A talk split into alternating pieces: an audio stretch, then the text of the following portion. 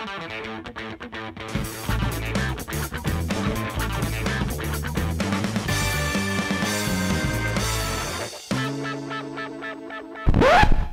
radi návršku? My máme. Chcete, aby sme mali lepší zvuk? Kvalitnejšie trička, dobré nechty. Môžete nám pomôcť. Darujte 2%. Ak neviete, ako sa to robí, na stránke Ines.sk podpora nájdete veľmi jednoduchý návod. Ďakujeme. Ďaká. Zdravíme všetky hamburgerové deti. Dnes som tu sám, bez roba, teda vlastne nie sám, som tu uh, s Radovanom, ktorý už je takou stálicou, stálym hosťom uh, a on je väčšinou takým poslom zlých správ, takže aj tá dnešná časť bude uh, trošku taká ne- nepríjemná, lebo ideme sa baviť o nových daniach. O čom sa teda ideme baviť? Ja už som niečo zachytil, niečo v novinách teraz uh, preletelo, Nové dane obyčajne dostávame z Bruselu, ale e, teraz sa budeme skôr baviť o zvyšovaní starých daní.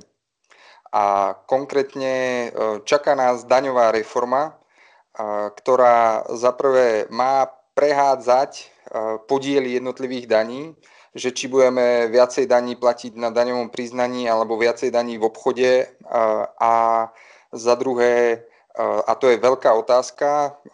Pravdepodobne skončíme s vyššími daňami, pretože máme nalinkované 7% deficity na najbližšie 2-3 roky a ako poznáme našu sporovlivú verejnú správu, pokiaľ to nezaplatí daňový poplatník, tak deficity dolu nejdu. Ty tak rád hovoríš v inotajoch, čiže bavíme sa o tom, že sa asi bude meniť pomer daní z príjmu, teda to, čo platíme z výplat, to, čo platíme eh, ako podnikatelia versus eh, dane zo spotreby, či už je to DPH alebo na rôzne možno nové vynálezy, daň z cukru, karbonové dane a podobne. No ale my sa tu ideme baviť o niečom konkrétnejšom, nie? Pretože to, čo zaznelo, je, že sa bude s veľkou pravdepodobnosťou zvyšovať daň z bude sa zvyšovať e, daň e, z tvojho bývania, aj z môjho bývania, e, alebo inak povedané, budeme sa baviť o zmenách v daní z nehnuteľnosti, pretože už vyplávalo taký dvorný spravodaj ministerstva financí, hospodárske noviny prišli so správou, že daň z nehnuteľnosti by sa mala plus minus strojnásobiť Inak povedané, aby podiel tejto dane na celkových daňových príjmov bol trikrát vyšší ako je dnes.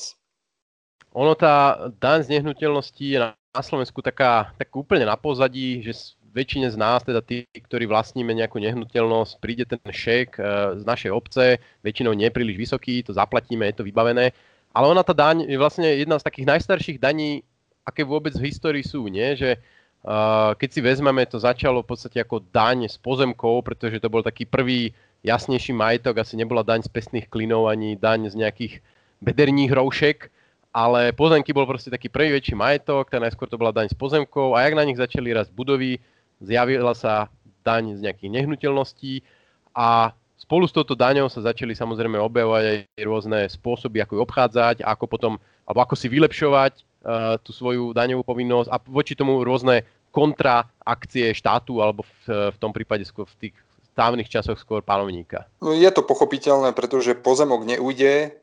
Pozemok má obyčajne furt ten istý e, rozmer, rozlohu a e, je nad ním veľmi jednoduchá kontrola, ľahko sa určujú sadzby. Z dnešného pohľadu, kde dominuje daň z príjmu, tak výhodou dane z pozemku je, že je to daň, ktorá sa platí každý rok. E, príjem je zdanený vlastne raz, ale v momente, keď ten príjem premeníš na pozemok, tak už ten istý príjem zdaňuješ do nekonečná e, podľa vôle e, toho, kto nastavuje sadzbu dane. Dokiaľ ti ten pozemok nezobere exekútor alebo nejakú tú budovu, lebo si nemal zaplatenie dane. No ako to vyzerá teda dnes? Uh, asi teda väčšina divákov, posluchačov tuší, že tú daň obce, uh, tá daň je zároveň teda aj príjmom samozpráv, nie? že je to plne v režii samozpráv, že štát do toho viac menej nejakým spôsobom nerípe. To je taký zaužívaný uh, celkom model, že dane z nehnuteľností patria samozprávam, pretože um, sa fyzicky nachádzajú v katastroch samozpráv a je to tak v mnohých krajinách. A dnes na týchto daniach štát, teda štát, samozpráva vyberá ročne zhruba 440 miliónov eur. V poslednom roku došlo k výraznému nárastu. Samozprávy prudko zvýšili sadzby daní, pretože iný dôležitejší zdroj pre nich, daň z príjmu fyzických osôb, bol mierne znížený vplyvom zvyšovania daňového bonusu. To znamená, čo si pracujúci ľudia odčítavajú z dane z príjmu fyzických osôb podľa počtu detí, tak to ubudlo obciam a obce po takom dlhšom období nezvyšovania daní sa rozhodli k celkom razantnému zvýšeniu daní. Takže 440 miliónov eur, ktoré obce plus minus vyberú, predstavujú necelých 10 ich príjmov. Nie je to pre nich kľúčový príjem, ale zase e, je to príjem, nad ktorým majú voľnú ruku e, pretože viaceré tie kompetencie prichádzajú buď s nejakými dotáciami zo štátneho rozpočtu alebo s nejakým odporúčaním, koľko peňazí by malo ísť na aký účel. E, z pohľadu E, štátu z pohľadu celkových verejných financií tak predstavuje 1% e, celkových daňovo-odvodových príjmov. Takže určite môžeme povedať, že táto daň nie je významná v rozpočte štátu. Pričom sú krajiny ako Spojené štáty americké, Veľká Británia, Kanada, kde táto daň predstavuje až 10% na druhú stranu treba ale povedať, že e, Slovensko nie je v Európe ojedinelou krajinou s nízkymi daňami z nehnuteľností a stačí sa pozrieť e, do Nemecka, do Česka, dokonca aj do Švajčiarska, kde je daň z nehnuteľnosti nižšia. Aj Rakúsko má polovičné dane oproti Slovensku. Takže takých krajín, ktoré nekladú dôraz na túto daň je e, rozhodne viacej. No a viem, že v tých anglosaských krajinách, napríklad v Spojených štátoch, že tam bežne za rodinný dom zaplatíte mnoho tisíc dolárov ročne na daní e, z nehnuteľnosti. Na strane druhej napríklad oni tam nepoznajú, respektíve majú veľmi nízku DPH, alebo v ich prípade sales tax. Čiže ty hovoríš, že už sa blížime pomaly k pol miliarde eur pomaličky. Napríklad taká DPH na nej sa vyberie koľko? 5? 6, 7, možno 6, už sa blížime Čiže... k ale a napríklad na spotrebnej dani z lehu sa vyberie viac ako na nehnuteľnostiach, nie? Nie, nie. nie? Určite, to... sa vyberie, určite sa vyberie viacej na dani z tabaku, pretože to je skoro 700 miliónov. E, na daní z minerálnych olejov sa vyberie 1,2 miliardy eur, takže e, na iných daniach bežný človek zaplatí viacej. A konec koncov to vidíme. Mm, keď si pozrieme porovnanie tých sadzieb, tak E, za byt 70 e, štvorcových metrov s garážou zaplatí človek v Košiciach 95 eur, v Nitre zaplatí 42 eur. Sú to skôr také symbolické sumy. Je to ale trošku iné, ak sa pozrieme na dane, ktoré musia platiť podnikatelia. A tu treba povedať, že, že tá daň sa pohla takým nesprávnym smerom, e, že e, nie je to, nevyjadruje to nejak spolúčasť e, obyvateľov danej obce alebo daného katastru nad tými výdavkami, ktoré obce majú, nech je to údržba ciest alebo financovanie základnej školy, ale na Slovensku sa obce všemožne snažia túto daň vyberať od podnikateľov. Takže e, napríklad v Bratislave sadzba za meter štvorcový, ktorú platia podnikatelia, tak je 7 e, až 8 krát vyššia, ako je sadzba, ktorú platia obyvateľia. E, je to zvláštne, pretože mm, podnikatelia sú tí, ktorí vytvárajú ekonomickú hodnotu alebo prinášajú tvorbu ekonomickej hodnoty. Ľudia pracujú v ich fabrikách. V konečnom dôsledku, pokiaľ je tá sadzba danie príliš vysoká, tak sú to vlastne občania, ktorí zaplatia e, túto daň tým, že majú menšiu, menší výber pracovných miest. To v podstate, ono častokrát taká fabrika je pre menšiu obec úplne zlatá baňa, pretože na daní z nehnuteľnosti tam vedia vybrať e, častokrát ťažké milióny. Taký úplne extrémny príklad sú obce v okolí jadrových elektrární, kde teda tie poplatky e, sú extra vysoké. Ja viem, že tuto pri Jaslovských bohuniciach niektoré tie dedinky ako si plánujú stavať akvaparky a majú namakané námestička a podobné veci, pretože oni z toho jadrového zariadenia to, že v ich otári majú obrovské prachy. No ale povedali sme si teda, že v porovnaní s inými daňami sa vyberie relatívne málo na daní z nehnuteľností už minimálne 10 rokov, my čo to trošku sledujeme aj v podstate viac, a vnímame, že či už z domácich zdrojov, niektorí analytici, hlavne uh, rôzni z IFP a podobne, ale napríklad aj OECD, častokrát zdôrazňujú, že teda tie nehnuteľnosti mali by sa viac na Slovensku zdaňovať, malo by sa to ako keby nie zrovnoprávniť, ale trošku zmeniť ten daňový mix. No a toto je asi teda vlastne, toto vypočul minister financí a aká je teda jeho predstava, že ako by tá daň z nehnuteľnosti mala vyzerať v podstate už asi od budúceho roku alebo od dva roky?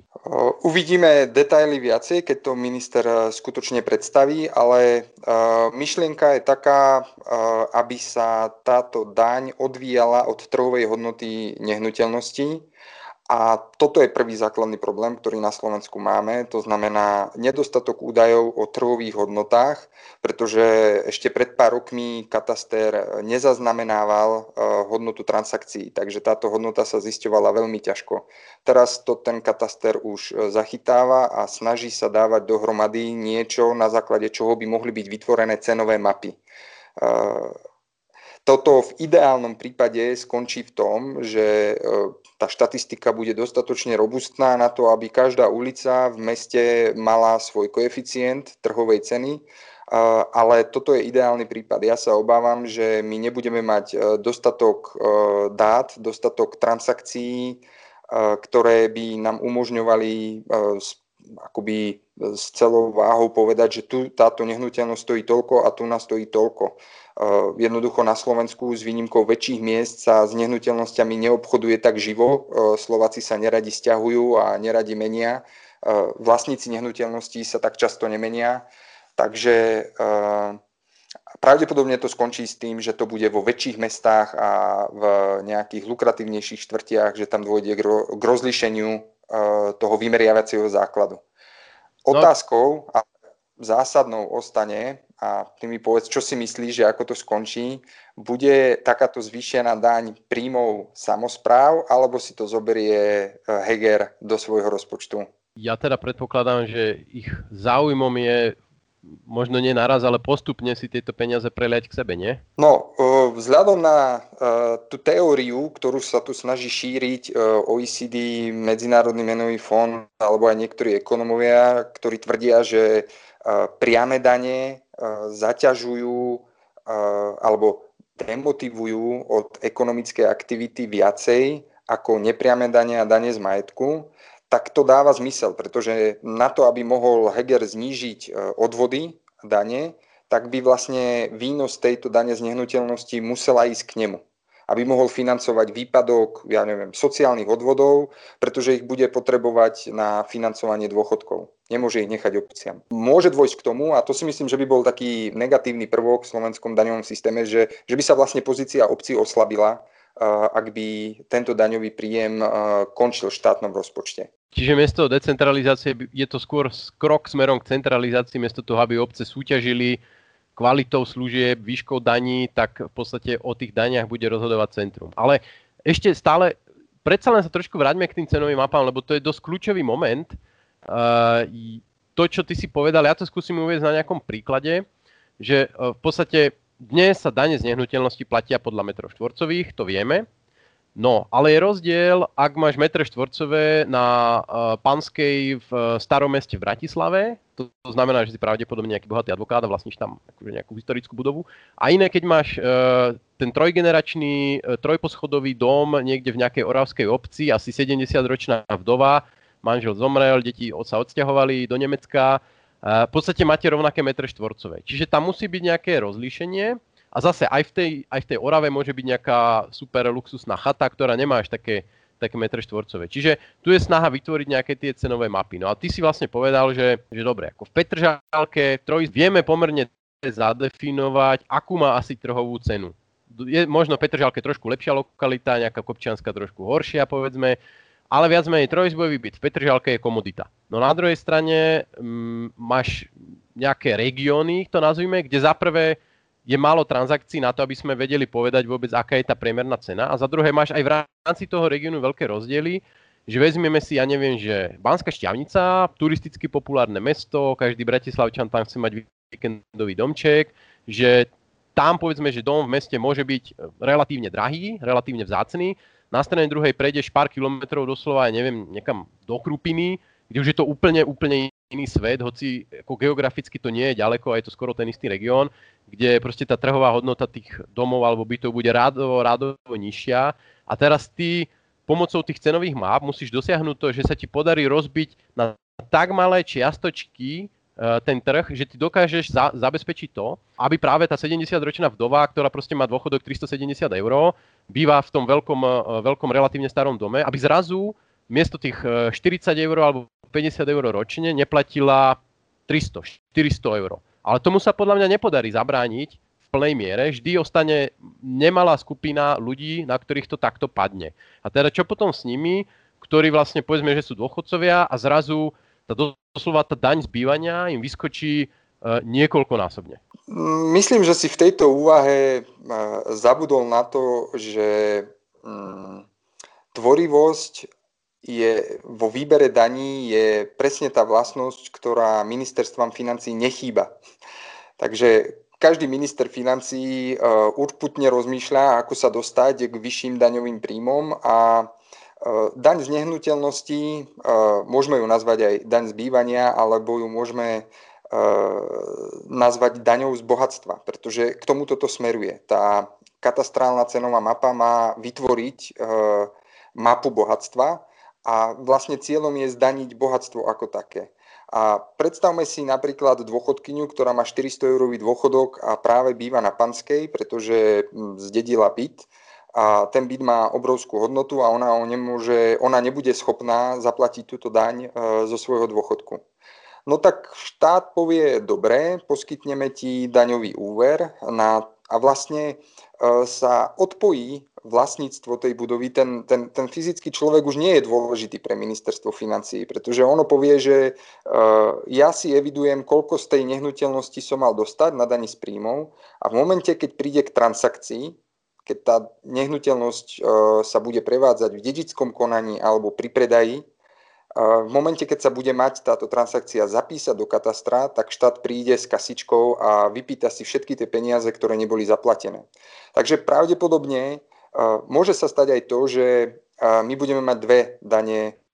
Jedna bude daň z nehnuteľnosti, určovaná samozprávami, a druhá bude daňou z bohatstva, ktorú bude určovať štát. Tá bude vyplývať z tých cenových map a mm, obce si budú vyberať tú svoju daň, ktorá je relatívne nízka naďalej a ministerstvo si počká e, na transakciu a potom si zoberie svoje aj s úrokmi. V princípe to bude taká istá forma dane z dedičstva, e, ak budú vynechaní teda nejakí starobní dôchodcovia, alebo neviem, ako presne to chcú nadizajnovať čo by mohlo znamenať to, že kopec ľudí, ktorí zdedia, ja neviem, dom napríklad alebo byt, tak vlastne budú si musieť vziať na túto nehnuteľnosť americkú hypotéku, aby dokázali zaplatiť tú daň, pretože ak tam povedzme 15 rokov, ak tá daň bude 1000 eur ročne a 15 rokov bude ako keby uh, na dlh, že ten štát umožní tomu dožívajúcemu dôchodcovi ju neplatiť, tak zrazu ty, ty, ty zdedíš uh, byt za 100 tisíc povedzme, ale budeš z fleku musieť zaplatiť daň 15 tisíc eur a potom samozrejme každý ďalší rok tu znova tisícku naviac. Čiže istým spôsobom mnohým ľuďom sa potom oplatí asi skôr tú nehnuteľnosť predať, než riešiť tieto daňové záležitosti. Určite to bude mať dopad na rozhodnutie jednotlivcov a keď sa nad tým človek tak, e, nechcel som povedať, že filozoficky, ale zamyslí sa nad podstatou toho, že o čo ide, tak e, e, vlastne štát nezaujíma alebo nebude zaujímať, kto tú nehnuteľnosť vlastní, ako by pristupoval k tomu tak, že eh, ak chceš byť bohatý, musíš si to vedieť dovoliť. Ak eh, si to nevieš dovoliť, tak musíš ísť na kraj mesta. A eh, zároveň štát ako keby rozhodoval o tom, aké bohatstvo je primerané, aké je neprimerané a treba ho zdaniť. Pretože my zatiaľ typické dane z bohatstva nemáme. V niektorých krajinách to existuje z kapitálového majetku a mm, bolo by to vlastne takým, tak prekvapujúce, keby to k nám nedorazilo, práve preto, že snaha štátu zabezpečiť si vyšší daňový výber je o mnoho vyššia. Výhodou aj tých daní z nehnuteľnosti okrem iného je aj fakt, že ten výnos je stabilnejší. Zatiaľ, čo priemerná mzda ti môže klesnúť, stupnúť, zrásť, nezamestnanosť, tak tie nehnuteľnosti sú relatívne stabilné. Ono je tam ale pre mňa trošku taký paradox, nie? že na jednej strane uh, toto je taká progresívna myšlienka, že mali by sme mať vyššie dane z bohatstva, vyššie dane z bývania. Na strane druhej, ale toto bude viesť e, do veľkej miery, alebo to posilní tú tzv. gentrifikáciu. To znamená, že vzniknú časti miest, kde budú môcť bývať len bohatí ľudia. Pretože na Slovensku stále dnes máš, ako si ty povedal, že aj v centre Bratislavy bývajú obyčajní ľudia, pretože zdedili, zreštituovali a teraz sú to proste dôchodcovia, ale stále majú ten majetok. No a práve táto daň spôsobí to, že kto nebude mať stabilný vysoký príjem, tak jednoducho si nebude môcť dovoliť bývať v takejto nehnuteľnosti a budú prirodzene vznikať štvrte, kde proste budú bohatí ľudia a prirodzene budú e, vznikať e, štvrte, kde budú chudobnejší ľudia. Bude sa to navzájom posilovať, pretože čím viac bohatých ľudí, tak tým ako keby bude exkluzívnejšia tá štvrť, budú tam rast ceny a budú tam rast dane a tým pádom ešte bohatší budeš musieť byť, čiže ako keby uh, to bude posilovať tento efekt. Čo sa stane, keď človek uh, daň z nehnuteľnosti nezaplatí? tá nehnuteľnosť má svoju hodnotu a štát by pravdepodobne vymáhal svoju daňovú pohľadávku a mohlo by to skončiť tým, že by vlastne získal tú nehnuteľnosť vo svoj prospech. Z tohto pohľadu my ako keby sme neboli skutočnými vlastníkmi nehnuteľností, my ako keby sme boli ich správcami a, a tá nehnuteľnosť... Povedzme to rovno, že nájomcami, nie? Dalo by sa povedať, že nájomcami. Ako, ako by štát bol vlastníkom a my sme boli nájomcami a užívali sme si tie budovy, ale v momente, e, keď človek prestane e, platiť, tak tú budovu si zoberie nazad e, skutočný vlastník a on ju vlastne prostredníctvom ľudí zhodnocuje tú nehnuteľnosť. Takže štátu je jedno, kto v tej budove býva, je jedno, že či je tam dôchodkynia alebo mladá rodina, alebo je to mm, bohatý investor, Eh, on si chce vybrať svoje, ja neviem, 0,2%, 0,5% z hodnoty budovy ročne. A z tohto dôvodu si ja ani nemyslím, že eh, by bol štát nejaký trochár. A ja sa obávam toho, že ak dnes v Bratislave niekto platí z bytu v starom meste 90 eh, eurovú daň ročne, tak po tejto reforme môže skončiť na 10 násobku. Ak by platil 1000 e, eur ročne, tak by to stále z pohľadu štátu predstavovalo um, menej ako pol percenta z hodnoty nehnuteľnosti a to štátu podľa mňa bude pripadať akceptovateľné a um, už sa nebude zamýšľať nad tým, že či ten dôchodca, ktorému ten byt patrí, je schopný takúto daň zaplatiť alebo nie. Uh, pretože pre štát je dôležité, že to je nehnuteľnosť, je toto bohatstvo a to bohatstvo chce zdaniť.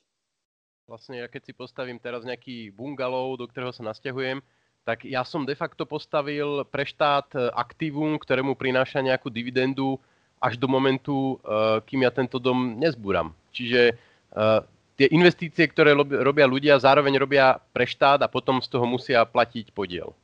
Ale poďme ešte, ak teda nechceš dodať k tejto, tomuto individuálnemu pohľadu, tak poďme ešte na záver na tú fiskálnu otázku, lebo ako celé je to zabalené do príbehu, že dobre, my vám teraz zvýšime e, túto daň s bývami, ako to my voláme, ale e, za to vám znížime nejaké iné dane. Pravdepodobne dane z príjmu, e, odvody alebo niečo. Ale považuješ to ty za realistické v časoch, keď my tu máme 6 miliardový deficit, ktorý tu bude najbližších x rokov v miliardových čiastkách, že takýto slub je vôbec realistický? No ak si zoberiem súčasnú vládu, ktorá pri súčasnej fiškálnej katastrofe nemala problém zaviesť e, nové dávky, ako je tehotenská dávka, alebo zvýšiť e, vianočný dôchodok, premenovať ho na 13. dôchodok, e, tak tým chcem povedať to, že pravdepodobnosť konsolidačných opatrení a znižovania výdavkov je veľmi malá a bude skôr opatrná.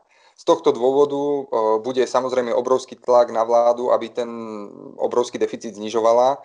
Takže ja sa reálne obávam zvyšovania daňového zaťaženia a obávam sa, že tá e, nejaká že fiskálna, fiskálne neutrálna reforma, presúvanie z, z priamých na nepriame dane, e, že že to takto neskončí a my na konci dňa budeme platiť vyššie dane a e, prebehne to najskôr takým spôsobom, že tie dane z nehnuteľnosti a nepriame dane sa navýšia, ale to zníženie e, priamých daní sa bude pravdepodobne týkať len nízkopríjmových a v menšom rozsahu, e, takže dôjde nielen k zvýšeniu daňového zaťaženia, ale aj k zvýšeniu progresivity v zdanení, ktorá je už dnes celkom vysoká. Jednoducho, ak niekto má trojizbajčík v Petržalke, pracuje v IBM, je teda taká v rámci Slovenska trošku lepšia stredná trieda, tak asi zbytočne bude čakať, že jeho čistá pozícia voči štátu, čo sa týka danie odvodov, sa po tejto reforme zmení. Respektíve zlepší, skôr sa zhorší.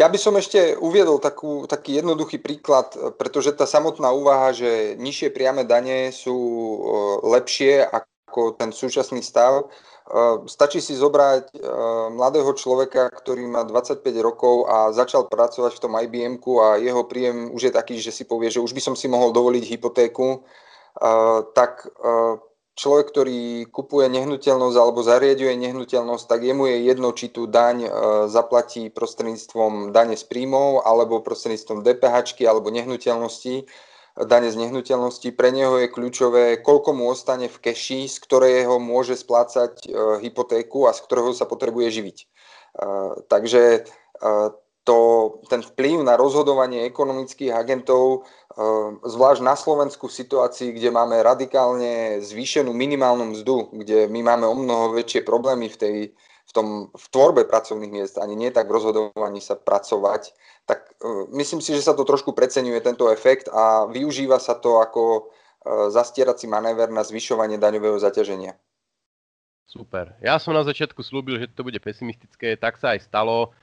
Uvidíme, budeme ešte bojovať, či sa niečo zmení na tomto rozhodnutí zvýšiť dane z bývania a zatiaľ sa s vami lúčime, napíšte nám do komentárov, čo si o tom myslíte a aký máte na to názor. Nazdar. Daniam zdar.